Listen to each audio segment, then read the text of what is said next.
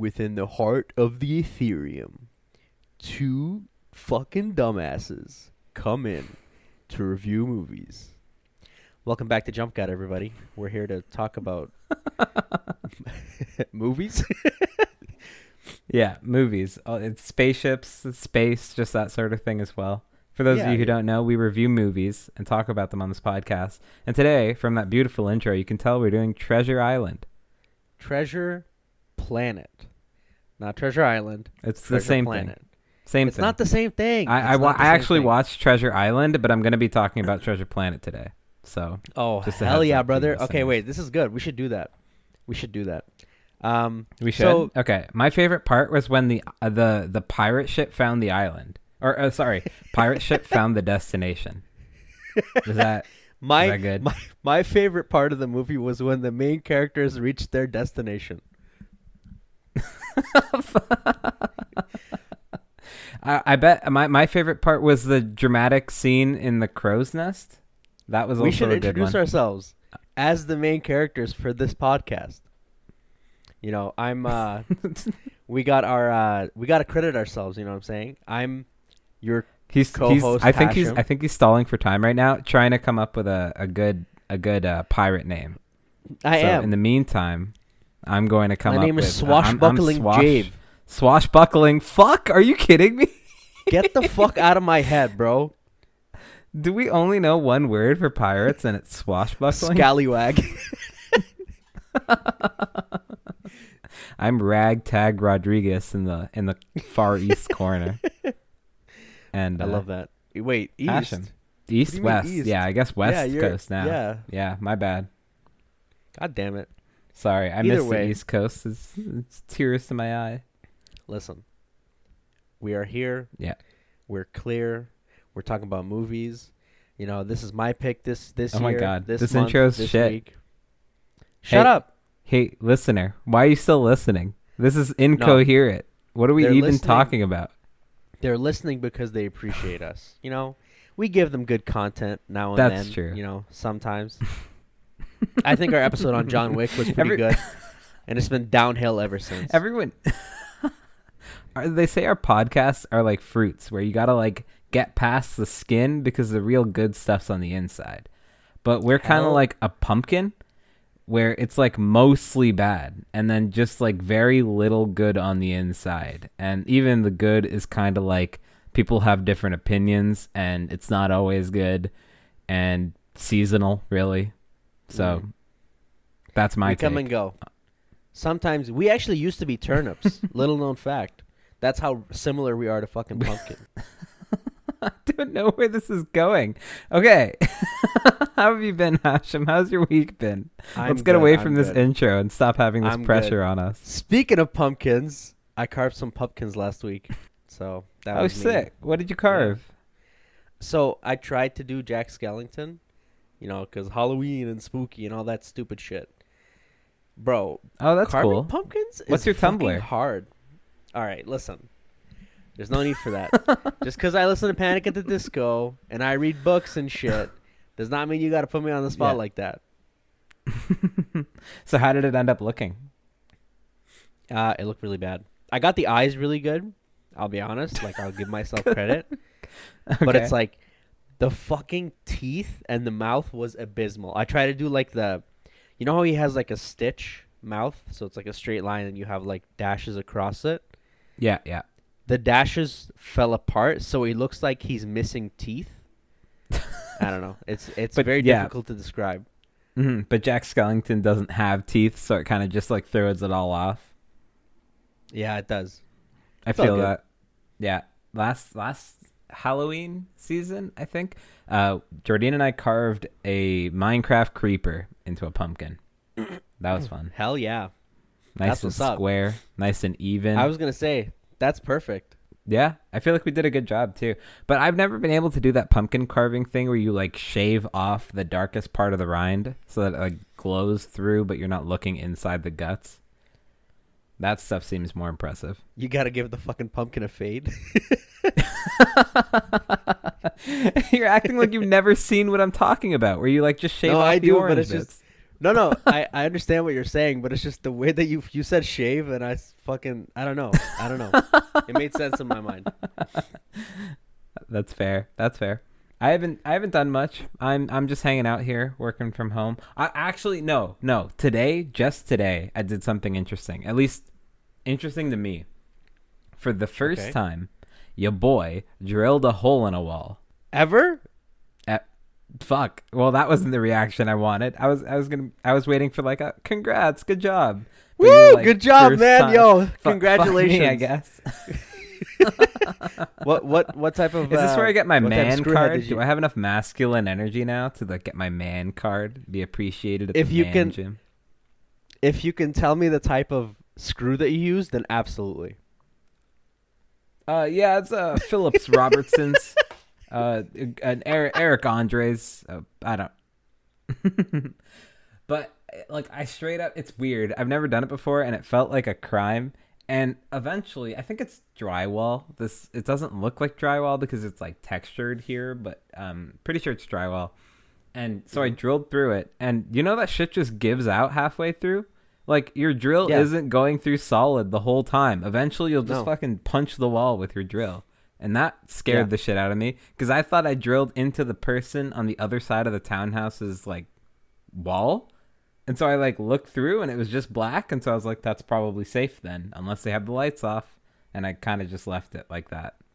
But also, I don't think I could drill through someone else's wall by accident. Yeah, that's what I was thinking. So Yeah. Anyway.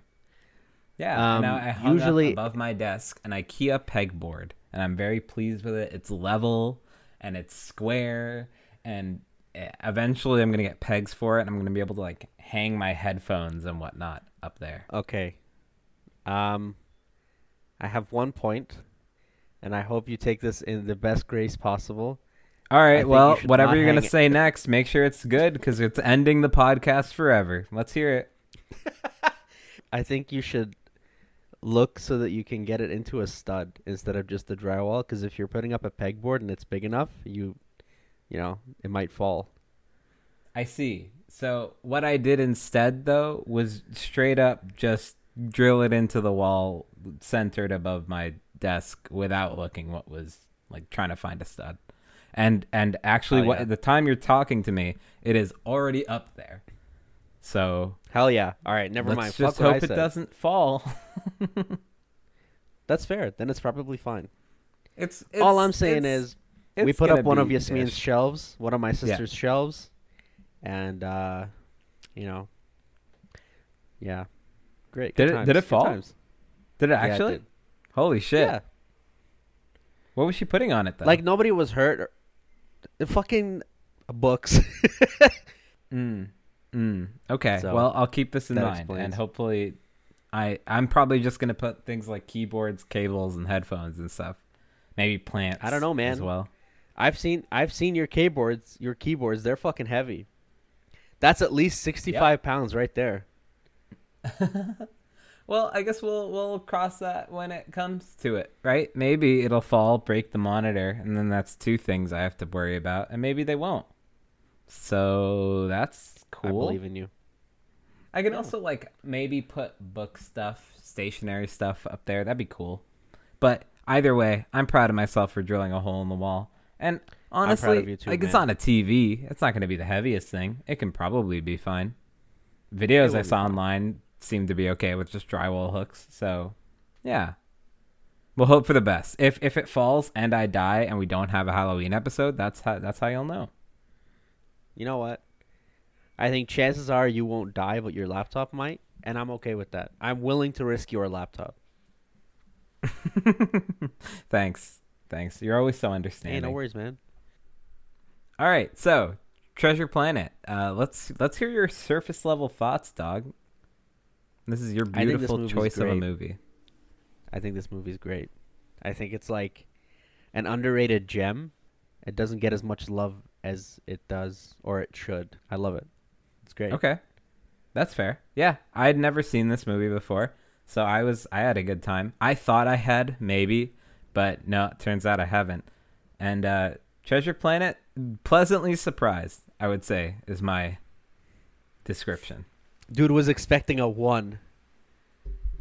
Well, fucking ugly ass. This guy doesn't trust me, bro. Leander walked in. He's like, "Oh, here we go again. Another shitty ass animated movie recommended by Hashem. Can't wait Uh, to give it a six. like it, it's not it's not a perfect movie, but it's a lot of fun, and I liked it, and I thought it was good. But th- there are weak parts to it, and I want to talk about them and judge your choice there are of no movies weak parts, and you're up. wrong. You are wrong, and you are selfish, and you deserve less. All right, do you want to just get into it then? Let's do it. Let's do it. Would you recommend people go watch Treasure Planet before this? Yeah, but also you're like damn near 30 years late, so Okay, not not 30 years late. You get what I'm saying. Yeah, 20th anniversary next year though. But yeah, What? Yeah, you're right. You're right. do you feel old now? I do feel fucking old. Holy shit. All right. All right. So let's get into spoilers now. So turn it off if you want to watch it. Um okay. So, Treasure Planet. Uh, what's the premise, Hashem? Hit me with that quick description. All right. So, it's essentially a sci-fi retelling of Treasure Island. And the gist of it is there's an old pirate, he has a stashed all of his treasure at a specific planet or a specific island in the old one if you're a fucking bitch like Leander. And this dude finds the map and goes on a quest, a swashbuckling quest, uh, to find the island or to find the planet. And on the way, he meets like pirates, and you know he survives storms. And then turns out the treasure was friendship, and growing up and family. Yeah. For those of you that that's- don't know, I'm describing One Piece right now. Every single pirate story is like the same shit over and over again. Do you realize this? Not One Piece. Fuck you. One Piece is literally peak fiction.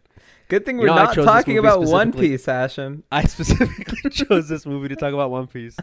I like that. But like seriously, like Treasure Island, Treasure Planet, even Pirates of the Caribbean to some extent with like Curse of the Black Pearl, like it's not about Yeah. the treasure they find at the end. 9 times out of 10 they're not hauling treasure chests back onto their like ship. Like none of that shit really matters and like the end of the movie kind of points that out and I I always hate that. That always bothers me. Really? Why? it's it's I, not I'll, that I'll I'm- tell you why I'm okay with it, but why? Okay, so it's not that I'm bothered by like the fact that they didn't end up with the treasure. It's I'm bothered by the fact that none of the characters acknowledged that it was a waste. Because like if spoiler now, I mean, we're in that territory. Treasure Planet is like a kind of teenager's version of like a Disney movie. Like there is dark shit. There is kind of whatever yeah, whatever. die. Yeah, straight up, a guy falls into a black hole and another one drifts off into empty space, and some fall into the center of a planet. Like these Yeah, are like characters who shit. have speaking lines, and it's not just like off screen or into script or whatever. You see them die. Like the main character even enacts some of them, right? But like, I I think that that what, what was I trying to say? That oh yeah, the stakes are high for clearly for the quests they're going for. They want to find this treasure to do whatever. Any of the pilot, pirates want to do whatever they want with the treasure. But the fact that none of them end up with it, everybody seems somewhat okay with that near the end because like I guess they grew as people. But like there was actual consequences to their actions. Like people died. Their ships are in ruins and like it's all kind of just ignored because a man took half a handful of treasure off of the like wasteland of gold. So like yeah, at the end of the movie they get to the, the actual core of the planet which has all the treasure and all of it falls into the center of the planet, like the molten core, except for one handful of gems that someone snags and they use that to rebuild the inn that they were trying to rebuild by finding treasure planet in the first place. So all they needed was a handful and that's kind of just like how they write out the ending. And I thought that was like kind of kind of lame. Kind of lame, All right. TBH. All right. Okay, I I I get it. I understand. I don't agree with you. All right. And the reason why I don't agree with you is because a lot of adventure movies just have like an enticing action or like a goal, so to speak. Mhm. And half the time that goal is never reached in the specific way that they want to, right? Um Yep. you know, one of the examples would be like Mulan, for example, is technically an adventure movie, and her goal is to save China, and she does. Spoiler alert for Mulan, I guess. But like at the same time, she grows as a person, and she becomes like she changes throughout the story. The same with Hercules. He wants to prove his worth to the gods and become a hero, and in the end, he doesn't become a god. He chooses to stay, you know, on Earth. The same thing Mhm. happens with this. The same thing happens with like the Atlantis movie. The same thing happens with El Dorado, which I don't think you will like El Dorado if you didn't like the way that this movie ended. Spoiler alert for El Dorado, I guess. It's spoiling everything. Um, okay, I'm so sorry. I agree. I, I know what you're talking about, and it's not an inco- uncommon trope in movies for like the ending to be subversive in some way. Like that's that's pretty bog standard. That like if you're questing for gold loot, you're not going to end the movie with hauling it all away, right? But that's not really what I wanted. I, I mean, it would have been cool, I think, but what I had a problem with was the fact that none of the characters acknowledged how wasteful and like the lives of the people who were affected by ultimately nothing getting accomplished. You know what I mean? Okay. Like I- it's I- fine because it. Mulan saves China, but if people died along the way and then China wasn't saved, for the movie to end without acknowledging the people who died, I think that's a wild thing to happen. I think it's crazy that like the swashbuckling pirate who was against them for most of the movie gets away with it because he just like was friends with the protagonist and like just gets to get on a ship and leave as if there was no consequences. Like All right. People died from his So- actions. It's I don't know. It's I wild. understand. I understand. I think the reason why it's not necessarily brushed off but not addressed is because it's the same way that people address things in real life, right? Um, obviously, you mourn the people that you lose, and obviously they they they weigh heavy on your conscience. But if a journey makes you ultimately grow, then you you tend not to focus on the regrets and on the downfalls, right? Am I wrong in saying that? No, no, no. I think good. that's the I think that's like the message that a lot of these movies try to send off, if that makes sense. Now, yeah. is that what they should be doing and is that what a lot of normal people would be doing? Probably not, but I don't know, man. I fuck with it. I fucks with it, as they say. And yeah, like I will grant that end. because it, it's supposed to, right? Like kids' movies don't usually end with some sort of grim, dark, like burying the fallen sort of shit, right? Like I, I get that, and I think that it is being kind of harsh, but part of it's coming from a place where I'm I'm not gonna rate this movie poorly in my head, but I know it could have been so much better. Like I think the one of the things that hit me the most after finishing it was that the pacing was all over the place in the second half. Like I want to say as soon as um like Ben oh, gets oh, what's the main character's name? Not even Ben. soo- even as soon- before that. As soon as as soon as Jim figures out that there's going to be a mutiny on board, right?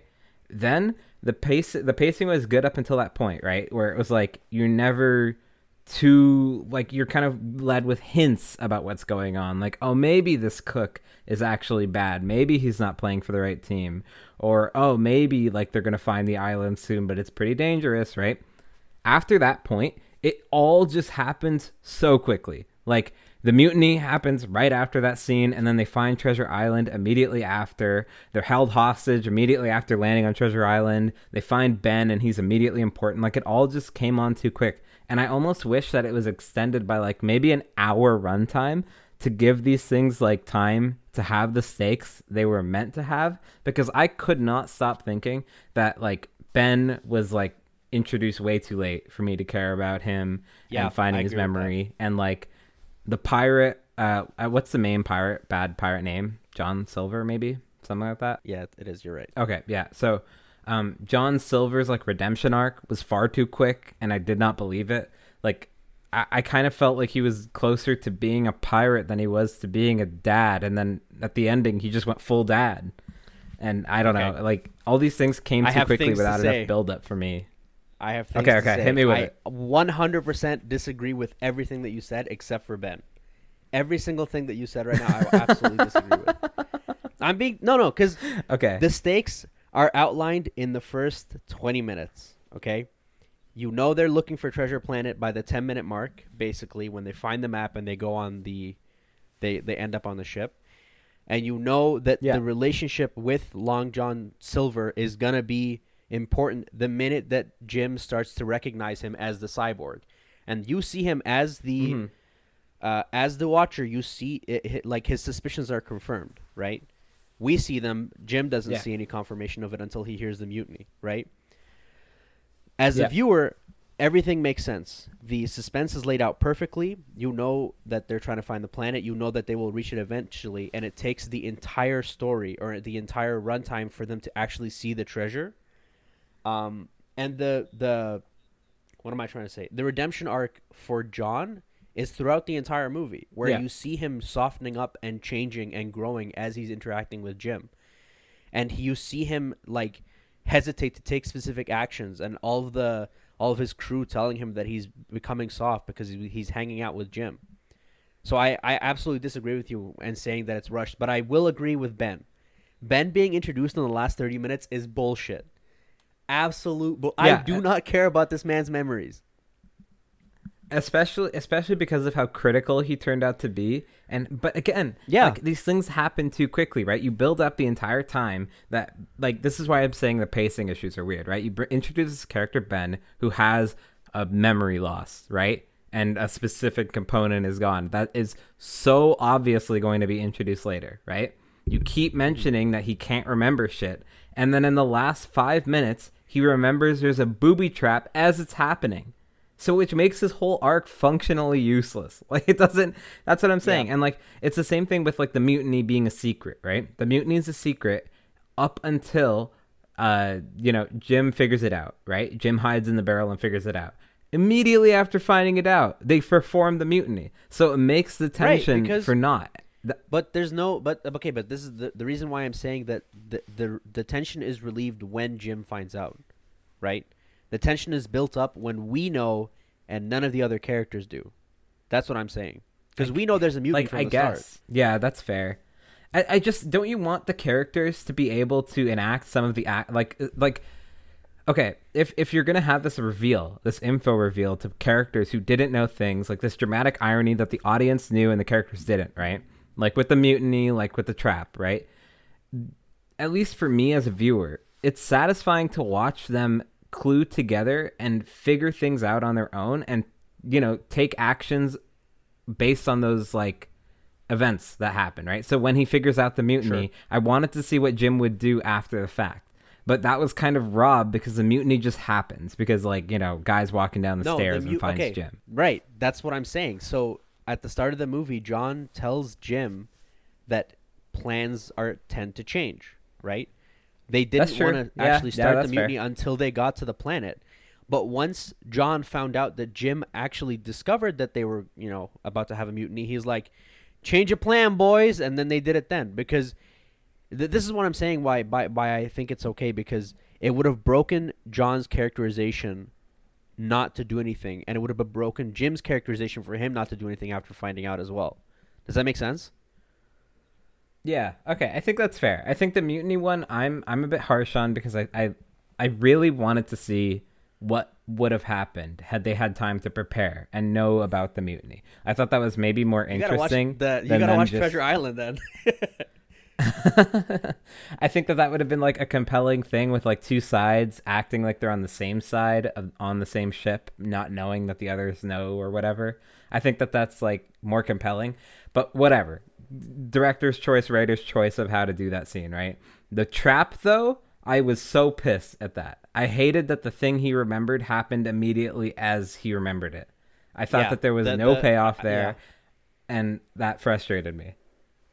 So, okay, I have two points for the end of the movie. the The first one is Ben.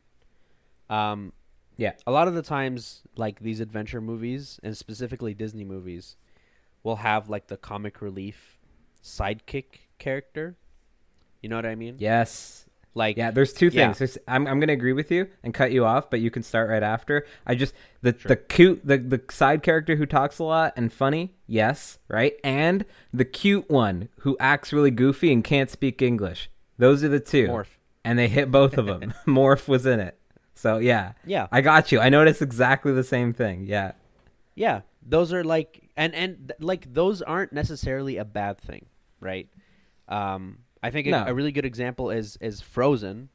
I think Olaf is annoying as fuck, right? But I Yeah. also appreciate that he was introduced early on in the movie. Does that make sense? Mhm. I feel the same way about like uh like Timon and Pumbaa fit the same bill. They're like the goofy side characters that can talk, but they also fit within Yeah. the narrative Uh, much the- earlier, and they have a bigger. Sorry, go ahead. No, no, no. Go on, go on. They have a they fit within the narrative and what? Yeah, so I'm okay with it when it's done well.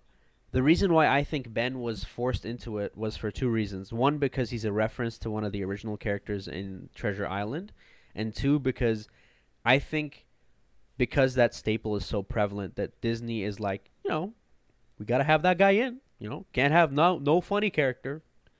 You know what I'm saying? Yeah, that's that's fair. I think you're, we both agree though that his introduction was far too late to be invested in.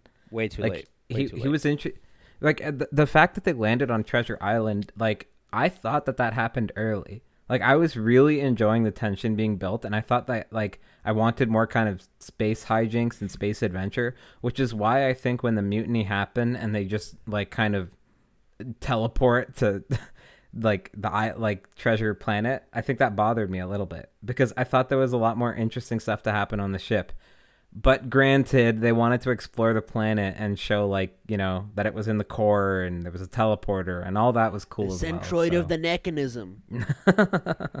yeah like I, I like i think i think i'm like it's tough love sort of situation because i really like the movie i really did it was just like certain choices i didn't enjoy because i thought they could have made a more compelling story if they didn't do them. Like i didn't Okay.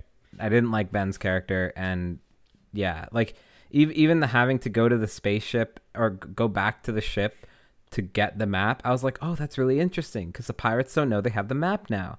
And then again as soon as they get the map they come back down and they already like they're, they're already holding the rest of the team hostage. Like they're already holding um uh what are, what are their names? I don't remember Doctor Uh, but- Doppler oh. and yeah and amelia Thompson. captain amelia Captain Amelia. I don't know who the fuck. I forgot Yeah. her character's name. Not gonna lie. Nah, you're right though. Yeah, but like, you know, oh, we have to sneak back on board and find them and like yeah, that did have an action scene and got that one snake character, like creepy crawler character to die. And I guess that's reward in itself, but like I wanted them to come up with a plan when they got the treasure map and maybe go find it on their own. But then you come back down to the planet and they're already being held hostage. It's like the the villains felt like it was always one step ahead of the like protagonists and you wanted them to like prepare or do something subvertive but it really never happened i don't know I mean, they like. I don't know what you mean by subversive. Like, I'll be honest with you. I feel like a lot of the times, these movies are very much about like a pull and push between the like the protagonist and mm-hmm. the antagonist. It's like the antagonist will figure Yes. something out, and the protagonist. But in this one, it's like the, the the antagonist always has the upper hand, and it's interesting, in my opinion, yeah to see how Jim maneuvers through that. You know, okay okay that's that's very fair because i think that that's where the problem arises for me where it's like i want the protagonist to outsmart or have some feature that keeps the antagonist guessing. Like i guess the reason you kind of watch like other movies action movies anyone right? James bond for example. You have this like suave you know spy character but even if it's not happening on screen presently the audience has this like intuition that they're smarter than the villain and they're going to get out of whatever trap or you know subvert some expectation somehow that the villain has set you know it's like bond always gets out of the the clasps at the last minute he always saves the girl whatever that situation is it's like you expect that to take place. But in this one, it kept feeling like they almost got there, they almost outsmarted them, but then the antagonist just had the upper hand. And the only So then- reason that wait, the wait. protagonist won in the end was because they were kind of given it. Like they spent enough time losing that the antagonists were like, "Aw, you're like a son to me," and then just let them I- win at the end. I I disagree with you personally, and but the the, the thing I want to just kind of no I, uh, because it's like like you're saying it's it's sub it's not what are you trying to say it's not being subversive right Yes. Yeah, But like well, no, okay, that's fair. I, I I know where you're going with This this. that I'm it's saying. not subverting the expectations of like the genre, but I yeah, you're right. It's not just that. I also think that, and you know me, I'm a fucking sucker for character movies. You know, the plot, in my opinion, is a distraction. I want to see the characters go through shit and, and change. So the fact that the the actions and the plot is indirect is directly influenced by the character's growth and the character's progressions is fucking sick to me. Like, that's it. Cinematic gold, bro. Marcus Martin Scorsese could never. Okay, yeah, I I love that. I love that too. I would have loved to watch like a Silver become genuinely closer with the guy, like the son. I don't know what his name was, Jim, right? Jimmy. Uh, and for the most part, it does. Like, there's that one kind of MTV like music video halfway through the movie on the ship that was fucking hilarious. But it's just them getting closer and you know more father son relationshipy, whatever, right? That's very cute and very well shot, and like it did make me feel things. And I was like, okay, they're genuinely getting closer. Eh, But there are scenes after that takes place that completely boggle my mind with how like Silver kind of just like whiplash changes which side he's on. And I'm not talking about the one where he was like, you know, uh in the in the galley or I don't know where the parts of a ship are called, but when he's actually talking about the mutiny and he was like, "Ah, I was just all cap with that kid. Don't worry, I actually don't Yeah. like him." Right? But I'm talking about when they're negotiating on Treasure Island, and he's like, "You don't want to mess with me, kid. I'll mess you up." And he's like, "I'm not gonna let you stomp on me." And he's like, "Oh, you're gonna regret that. You have till the end of the day." And it's like, where is this compassion? Where is the compassion you just Okay. explained you had? I don't know. Okay, so here's my here's my take. Yeah. Silver says that he has like a lifelong obsession with this planet, right? He's killed people and he's gone out of his way to make it to this thing. He's only known Jim for a couple of months at maximum because we don't know how long the trip takes. I think the Uh-huh. fact that he doesn't just kill him and take the map is enough to show their connection.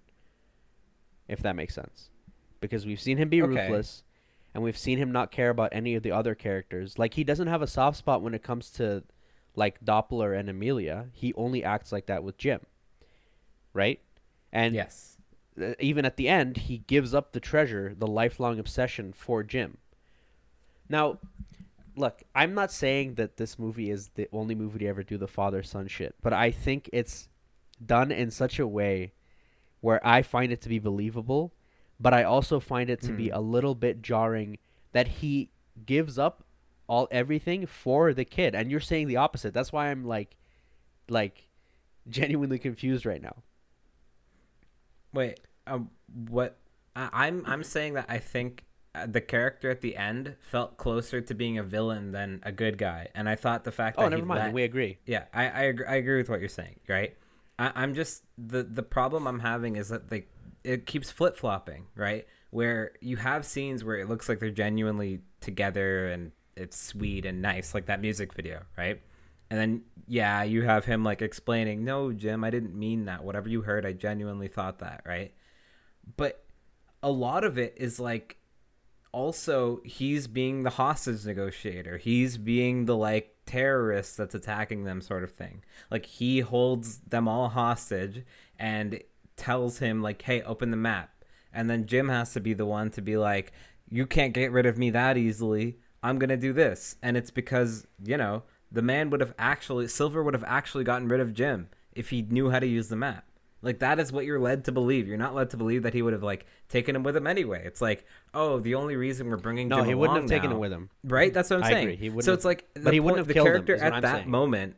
Yeah, exactly. The but the character at that moment seemed like on the aggressive side of things, not like this compassionate dad character. And then nothing really led me to believe that he had a massive change of faith until the very last moment when he was just like, actually, yeah, let's save the kid. And it, it, felt it felt weird like mainly unearned. But I'm not saying the movie couldn't have done it. That's why I wanted like an extra hour on the runtime. or 30 minutes or whatever because it like it was a good movie. I, I agree. But Twenty you minutes. have to build good. those sort of changes up a little slower, and I think closer to the end, it kind of just full steam ahead with plot, and the characters got a little left behind. Yeah, That being said, I don't know. Jim is consistent and great. Amelia is consistent and great. The crew, amazing, great. All the characters, pretty much except Silver, are the only ones like Silver is the only one I had problems with, essentially. Okay. All right. So, have you seen the original Treasure Island? I have not. No. Is this supposed to be like an care about- homage to it or something? It's literally a remake. It's a sci-fi remake of it. The the main characters in Treasure Island are Jim Hawkins and John Silver. Like, it's literally the same movie. oh it's shit! Wait, no, I read this Yeah. book. I You've think I read this 100% book. read the book. Yeah, you've definitely read the book. Okay.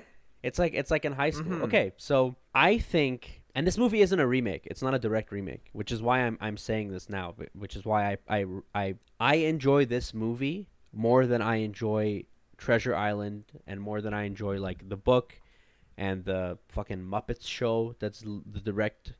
Uh, what am I trying to say? Adaptation of it. And the reason I do is Okay. because it makes small changes that make the characters infinitely better, in my opinion.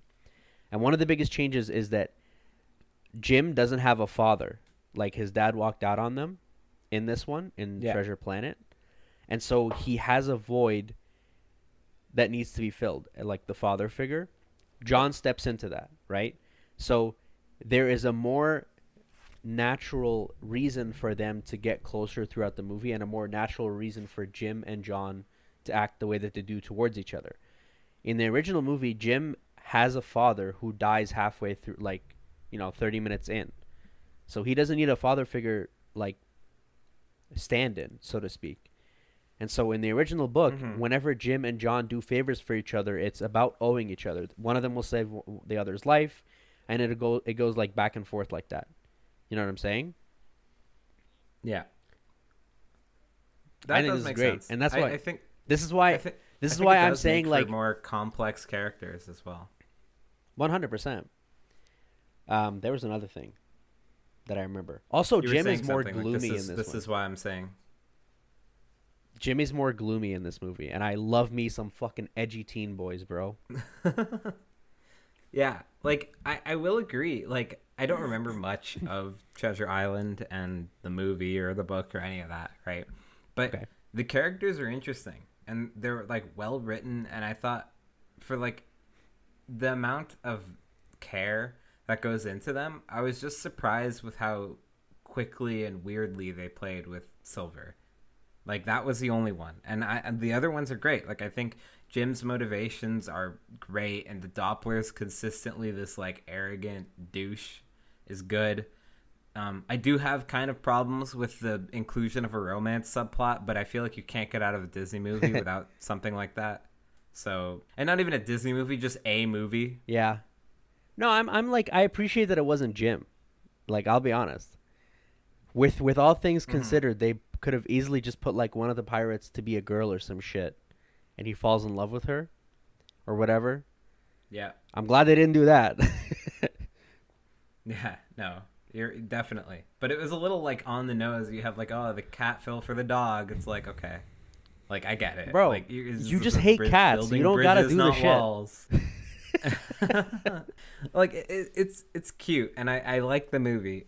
There was just parts of it, that, and I'm always gonna say that. Like I, I, the the movie's good. Uh, so I, I want to maybe if you're good to move on to a different section, I want to talk about the visuals of this movie because that is all fucking good in my eyes. That was amazing. I this did. movie looks phenomenal. Yeah. Okay. This, if I'm remembering correctly, is the most expensive uh, traditionally animated movie ever. And the reason for that is because all of the, or not all of them, but the majority of the the ship is 3D computer generated. And also, Mhm. Silver's hand and leg are also computer generated, superimposed onto 2D. And I watched a really, really interesting video explaining how it like the entire movie like cost them an extra 60 million dollars just to get that 3D animation software like working properly.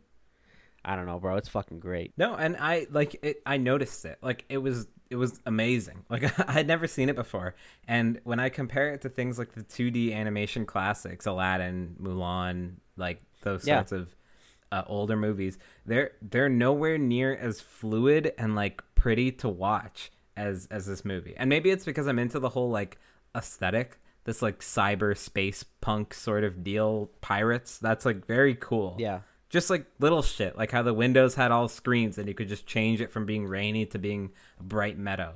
Like, But they don't have TVs. the idea of that, yeah, yeah, right, and like, or or the fact that they're even using a pirate ship that's open air, but it's using solar sails as the sails, like that's so hype. I mean, fuck, dude, a star explodes in a supernova and they jump out of a black hole at one point. It's like fuck the science. um, I thought that was amazing to watch. Hell yeah. There's um okay, so I I have two things to talk about. The aesthetic and the like actual execution. And I hope you'll bear with me because I, I have a lot of information about this movie because I fucking love it. Dude, hit me Um, with it. I want to hear it. So you know how like Disney has their like eras where it's like, you know, you have like the golden age, silver age, the renaissance and then post renaissance. So Okay. in the Renaissance, they ha- they like started to like improve and change their techniques. So it's like the Lion King, Aladdin. Uh, I think it was the Little Mermaid too, but the one I want to focus on is Tarzan because that's the first time they actually used 3D generated images in a movie. And so if you have you watched Tarzan? Yep. Yeah. So the scenes with him like sliding on the vines and shit, and like swinging, uh, that's all 3D generated. So they have the 3D generated locations, and they hand draw Tarzan. What the fuck? Why'd I say like that? Tarzan swinging across them and doing his shit, and that's only for 10 minutes of the movie. So then you move on to this movie where they did all of that for the entirety of the ship, and for every single time uh, John Silver and Ben are on the screen, which I think is absolutely phenomenal. And I'm I genuinely didn't fucking notice half the time. Mm-hmm. So that just goes to show how good it was. I just like animation. I really do. No, and, and like I'm I'm saying it's totally valid. Like I got on a tangent in my, last thing about like the aesthetics because that was cool, but literally like the 3D models being integrated was something I definitely picked up on. Like you can tell by the, even the perspectives that they choose Uh-huh. to take with the camera. There's a scene that's first person. Yeah. And it's wild. It's like I was not expecting that, but I thought that was so interesting because you're getting like the geometry of the room and you know where the characters are and all that. And this is not something that people Yeah. do in 2D animation. That's like not a common you, you don't geometrically lay out the shape of the ship and the rooms and like my god, the the fucking the, how cool his arm is. Silver's arm is incredibly cool and it's well done literally every time it's on screen with how it switches between like knives and spoons and a flamethrower and a sword and a gun. It's like incredible to watch and like the mixture between 2D and 3D is seamless. Like I don't think if you weren't really looking to try and guess, hey, is that a 3D model or is that a drawn image, you'd be able to tell. But it's just extremely like more fluid and more detailed and more like dynamic than you'd expect from a 2D animation. Dynamic so it's like is a really good word. Yeah. hundred percent. yeah, like they made parts move that you wouldn't really expect animators to think about moving Yeah. and uh, I'm not an animator, but like it just seemed like a lot. Like especially whenever the gears turned in uh, Silver's hand, like that shit looked incredible. yeah. The sci-fi elements of the movie are really well done, and like I guess because I wasn't thinking of Treasure Island or conventional pirate tales really throughout the movie, like I was kind of trying to watch it as its own thing and not seeing like oh this is all just an analog like oh that's a palm tree but it's a space palm tree. I was kind of like let's just go on this adventure, let's see where it goes, right? And they leaned into that. They didn't. This is a reference to Citizen Kane. Right like I, I wasn't looking for the sort of pirate default things like a treasure map with a, written on paper and all that shit so when they made sci-fi elements of that stuff like instead of choppy waters and a tsunami it was fucking astronomical events and like the map isn't just a printed sheet of paper even though they have menus and whatever there no It's like a hologram. it's a hologram and it's 3D and it walks around the planet. Like that shit was very very cool and very interesting and like I guess refreshing in a way because it felt this unique version of like or this it felt like a unique story because I've never seen anything like that, like this voyage through space that's so animated yet classic, and I I, I appreciated it. Yeah. So, okay, I'm gonna drop some nuggets of knowledge over here. This movie, from sound design to uh, location design to character design, was was all done with the idea of like the 70-30 rule. And when I what I mean by that is they took 70% everything that they designed was 70% like classic 1700s and 30% futuristic. That's why if you look at anything, it feels more classic than it does sci-fi. You don't have a spaceship, you have an actual ship with blasters on the back. You get what I'm Mhm. saying? Yeah. And even the music is like some of it is like swashbuckling and really old timey and shit. But then other parts of it will be like pop music and fucking just like music you listen to on the radio now or like, you know, for contemporary times. I felt like a lot of a lot of um, Jim's character moments had kind of um, headbangery type music, angsty teen, but like generic Yeah. sounding angsty Yeah. teen music. But like I thought that was very interesting because it doesn't Yeah. match the time era or whatever that they're supposed to be portraying. But you totally get the vibe that he is just an angsty teen. Like if he could, he'd be wearing a hoodie all the time. I 100% agree. it's great. It's a really good movie. I, I really like and I the, the idea of like the 30 70 30 is very like new to me or I'd Mhm. never thought of it before. You know what this is? It, it feels like and I don't know if this is the right word. It feels like refined steampunk if that makes sense. Yeah.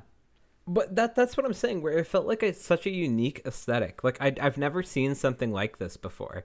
And though the, 100%. the story is just kind of bare bones pirate whatever. Like it's always a quest for treasure. Blah blah blah.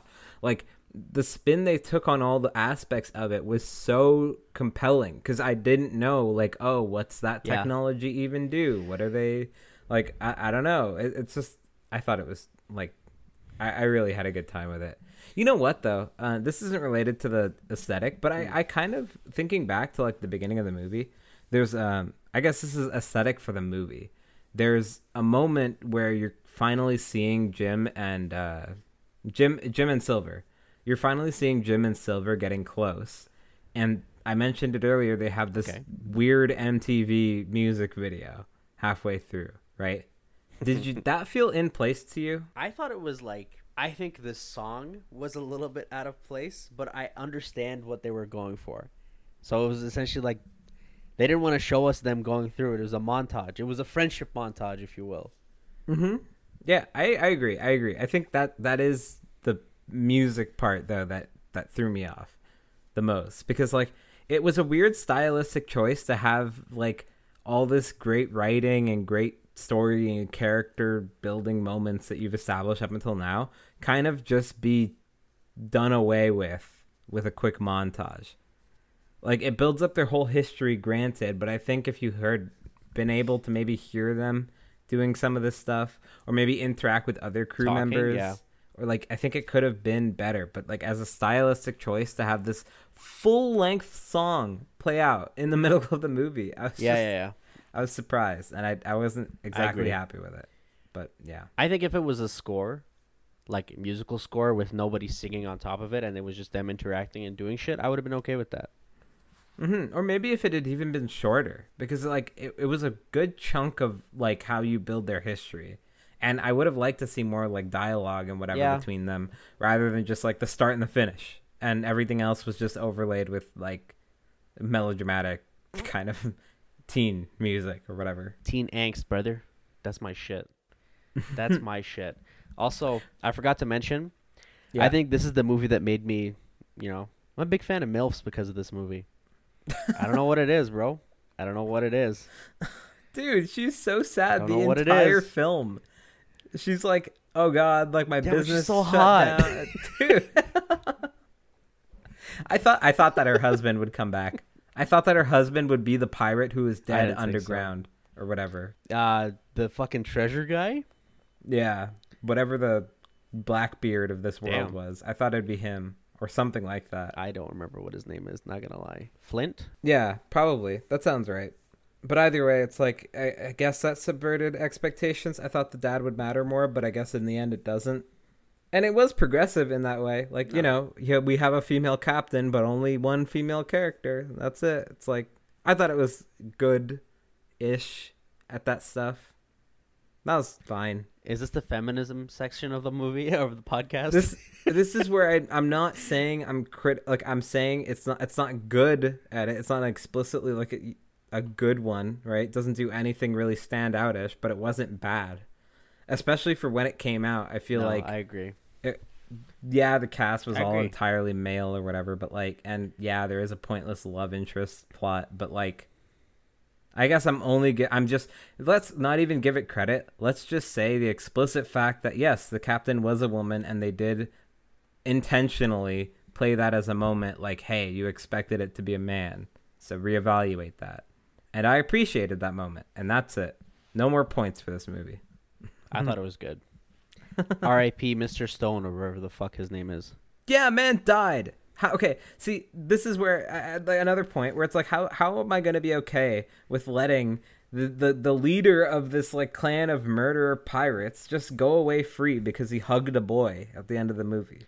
I can't do that. Because he didn't tell them to kill what's his face. But it was, it was the fucking to happen. like insect guy, and he died. he has partial responsibility regardless. He's the leader of them. That's how it works. Yeah, but still, bro, he gave Jim a hug. I'm perfectly okay with him going free. Okay. Everybody knows. Everybody knows if you're nice to the local orphan, then you can't go to prison. It's just like science. Like, what do you want me to say? We call it the Christmas Carol effect.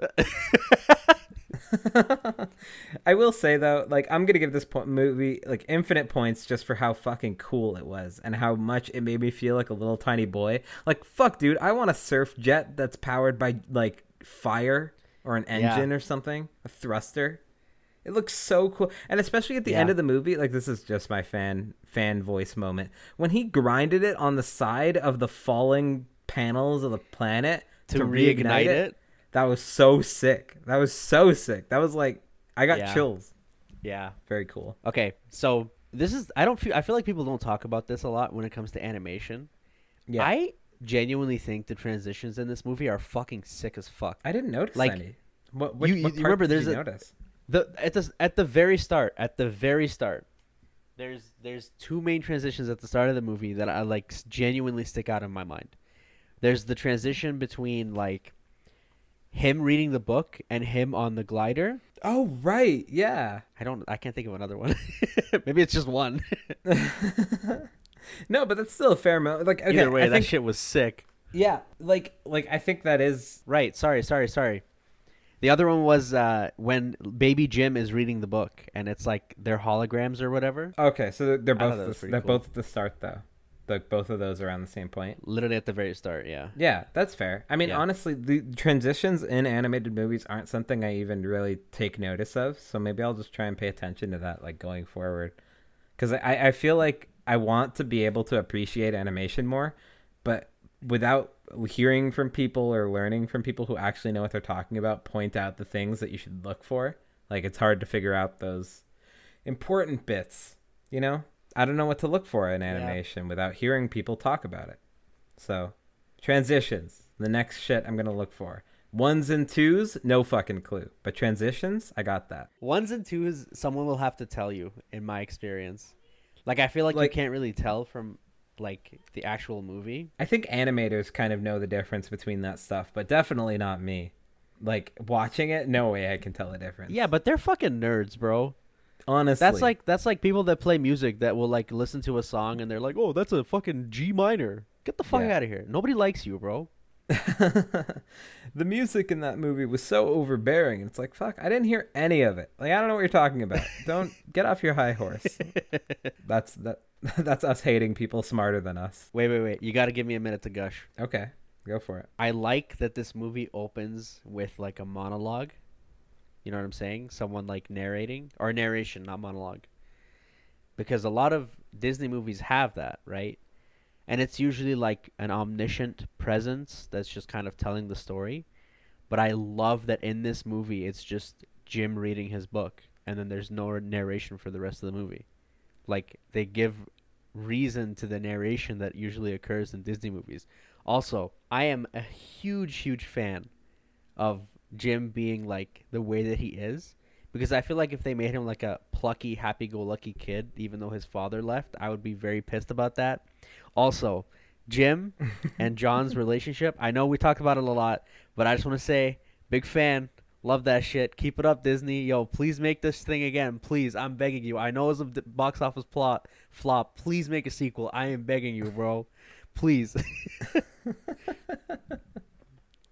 Okay, you're funny. I I agree with what you're saying though. I did like Sorry. I did like that it was clever with how they introduced the narration, but you also have to take in that Yeah. the narration at the start did not matter. It wasn't even narrating a story that's taking place. Absolutely not. I guess it kind of established that Treasure One Planet hundred percent was a thing, I just liked it. but that's about it. And I guess yeah, I guess it did do its job then. I'm But I'm just saying saying the was- characters weren't relevant, but yeah. I'm saying it was like tongue in cheek. Yeah, it was tongue in cheek, and I I think that's that's a, a fair statement. I, I like that inclusion, and I also did very much appreciate the fact that Jim wasn't just a boring, like blanket Disney character who's always just kind of cheery or funny or whatever. Like this music, Yeah. this movie had genuine funny moments, but it didn't come from like wacky shit. It was like literally clever things, like the people said like the cops coming in and like not knowing the law Yeah. wh- of that they were arresting the guy for, the arresting Jim for, and Jim correcting and he them. knows it. Like it's just like, and, and there was some other interactions between those police officer robots that I thought was really funny, and like even on board on the ship, like the kind of uh introduction of Morph being the soup spoon and like I thought that was fun. Like a lot of the moments in the movie are just genuinely Yeah. uniquely funny and not just oh wow Olaf made himself into a sand castle but it's snowing like none of that shit. and I love Frozen. This is why I'm saying Ben is the, arguably the weakest part of the movie because he fits that. He's like the whimsical character that like fits the plot, but they're essentially just there to crack jokes and be funny by being stupid. Yeah, those are the two low moments. It's got to be Ben and the fart crewmate. Oh, I was not a fan of him. No. No, that was that was not a good call either. But yeah, You know what I actually did think was sorry before I forget it was a really funny scene was when they were getting onto the lifeboat, like when Yeah. they were chasing them, and the doctor shoots the chandelier, and she's like, "Did you mean to hit that?" And he's like, "You know, I actually did." yeah, yeah, literally. I think I think that's hilarious. I also really like that this douchebag kind of Sheldon Cooper type person who's like I'm smarter than everybody keeps getting told like twice in the movie by the start he was getting told by women that he didn't know what he was doing and to bug off. Like remember when he tried to step in on the cops? Well, like he cut off uh, Jim's mom from speaking and then was like, "Actually, I can help out here." And then they were like, "Fuck off, dude." And he's like, "Oh, okay, okay." And then Jim's mom takes over. Same thing happened with Amelia, and I thought that was great. Yeah. It's like put this motherfucker in his place. Degree who? yeah, fuck nerds, bro. I hate nerds. Yeah, seriously, hate nerds. Bullying nerds is okay. It's true. You got my thumbs up, bro. Seal of approval. All right, do you want to rate it, or unless you have any last points you want to? No, I just I think it's this is more of a, a negative point, but I think it's a real shame that this movie didn't do as well as it did. And I think like Disney is partially to blame for that, which makes me kind of sad. Yeah, like the fact that I I looked up and there was a second one that was planned and it was ultimately canceled, I believe. So it never came out. Yeah. Well, it's because so essentially this movie wasn't supposed to get released this late, right? Um because it came out after like Ice Age and uh like Toy Story, so all these movies that were 3D animated uh were were like picking up and so everybody was hyped about that shit. And that's why there was such a big push to 3D animate a lot of it, but it also made the movie much much more expensive than it needed to be hmm and Disney shot itself in the foot because they didn't market this movie at all. And if you see like Disney marketing for other things, it's virtually everywhere. Yet this movie, I, I, I I'm, I've, I'm told I wasn't there, uh, was marketed really, really poorly, and so they essentially hedged their bets and said, "Fuck it, let's kill this movie now and just move right into uh, 3D animation and call it a day." and that makes me very upset because it's a genuinely good movie. And what I, from from what I've read about the what like you know the supposed sequel, that would have been really good too. Yeah. I guess it would have been like an interesting thing to see, but ultimately like the movie got made and I'm happy with how it is. And like do I want a sequel? It would be cool, maybe, visually interesting for sure, but like I don't know what plot I really want to know out of these characters anymore. So personally, I'm not really too attached to it. Like yeah, I want more of the same almost, but they didn't leave it very open-ended they're just gonna do something with the dad, and that's probably where they were gonna take it. And I'm not really interested in that side of the plot. You know, like they found Treasure Planet. How are you gonna call it Treasure Planet? That's probably fair, actually. Yeah, yeah. hmm Ultimately, I'm happy that this movie got made because it showed me what you can accomplish with fucking like 3D animation mixed with 2D. I think that that's very cool. Yeah. Yeah. Yeah. Okay. So do you want to rate it? Let's do it. What's the item? What's Um, the MacGuffin of this movie? I think we gotta. It's either gonna be morph or the the map. We can't make it a physical human, not human. We can't make it an entity, a real thing. Person. Yeah. Person we can do, make it Ben. is Morph a person? Can we say that? Morph is a person. Fuck you. Let's go with it then. Let's go with uh wait, what did you say? What's the second one that wasn't Morph? I said map. The map? Okay, let's go with the map. Like that the map. good. I don't know what to call it. Yeah. Yeah. Yeah, let's just say maps. Let's just say holographic maps. Okay. I'm gonna give it an 11 out of 12 holographic maps. Holy shit. 11 out of 12? God damn, son. I really like this movie. How I much of that- I really like this movie. Genuinely though, how much of that is nostalgia? Not not at all because I absolutely enjoyed myself all hour 30 minutes that I watched. Oh. I watched it like today. Yeah. Okay. That's fair. Yeah. Okay. Um. Well. Uh. Well, for my rating, um, it's gonna be a Six out of ten. seven. You motherfucker. it's not. I knew it. I, I- knew it. It's great. It's a. Leander will give nothing over a six, bro. He will give nothing over a six. I swear to God. I I s- gave we're it gonna a- watch Citizen I gave- Kane, and I Leander's gonna be just like gave it "Hmm, a seven. four out of ten. yeah. What is a seven in in averages? I, in if- percentages. If, we keep if we keep translating it to fucking at base ten or whatever, then what's the point of having our system be out of twelve? Why do we do this? I think we should have a breakdown of the system. So each point is an individual good thing that the movie has done, like cinematography and lighting or some shit. Mm-hmm. We can do that. That way it'll make sense. If we organize it into categories, then we'll have things to look for while we watch. But I, I would definitely need to take notes at that point. So, but I would I would also be down to do that. Bro, just use your brain. Fuck off. I, you could think I could just off the cuff talk about the lighting in this movie? I would just say, oh, there were pretty colors at this Hell moment. Like I don't know shit. That's Uh, yeah, so I'm I'm giving it a seven. My reasons are like I, I stated them like when I went on that rant at the start of the show, where it's like the story is kind of eh, like pirates, kind of basic. You can predict it pretty much beat for beat. Uh, the characters are interesting, but not outwardly like better than any other Disney movies that I've seen. Like I don't know, Luca, Frozen, Tangled, to name a few. Right, like and that's a different standard. Luca. But whatever. Yeah, Luca's great. You should watch Luca if you haven't. Luca. Luca has really, really interesting characters, like Okay. genuine personalities that aren't don't Alright. really feel like other, I don't know, Disney movies. But regardless, whatever, right? Um, My favorite Disney character is Chicken Little, so just you know take what I say with a grain Little. of salt. Hell yeah! But Sorry, the the thing that I think gives it the most points, and that I almost want to give it like eight out of twelve for, is the visuals are absolutely incredible. It's like a feast for your eyes. So yeah, I think you should. I think you you- should give it an eight out of twelve. Yeah, but I, I didn't. So I it's a I think you should bump it up. no. Sorry, I think you should bump it up. I would almost do it, but no. I think the visuals are just that good. you know, maybe maybe even an extra point on top of that, just because I didn't know space pirates as a genre that I was into, an aesthetic that I craved. I want diagonal windows that can turn into like a field. That seems so cool. Alas, that would be really cool. I live in the 21st century. Anyway. All right. So, Hashem, do you know what next week is from the time of publishing. Halloween. What did you say? Sorry. Ooh. Oh, I thought I heard that. Halloween. Yeah, it's Halloween, buddy. So we got to do our double feature special, as we do every Halloween. That is to Yeah. say, once before. I want to hear your recommendation because I know you're gonna spit in my face when I give mine. Okay.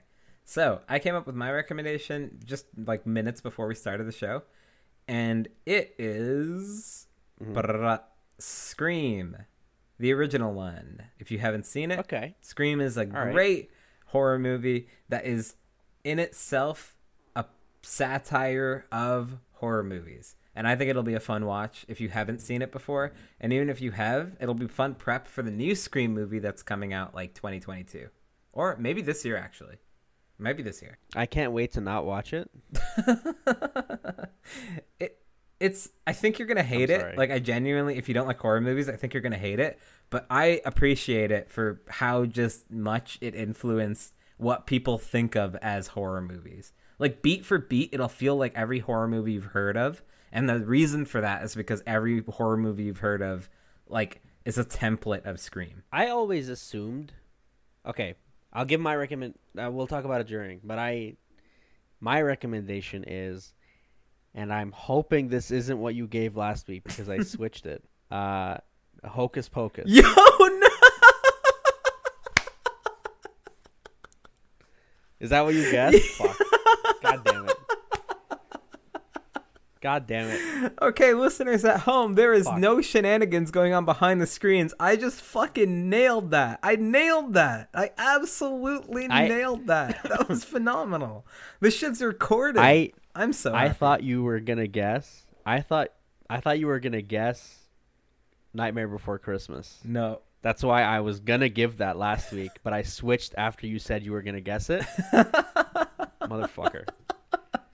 From downtown, dude. Guys, I this is, thanks for tuning in. This is the last episode of the podcast. I will never be here again.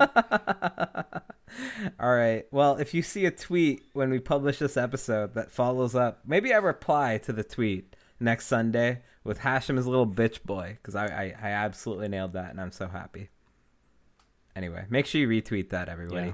And you could find that on our Twitters at JumpCutFM is a podcast Twitter, at Lee and is my Twitter, at the hash is Hashem's Twitter, and our editor at Default Bird also at Blue Moon Paper and Blue Moon Paper on Etsy and finding stationery goods and yeah, just a whole bunch of goodies. So check that shit out. Mm. Hashem, hit us with our hit, hit us with our final very good. thought. The lasting little bit of advice you want to give to the audience before we sign off. You know the one we do every week. My little bit of advice for this week is, um, you know, I don't know.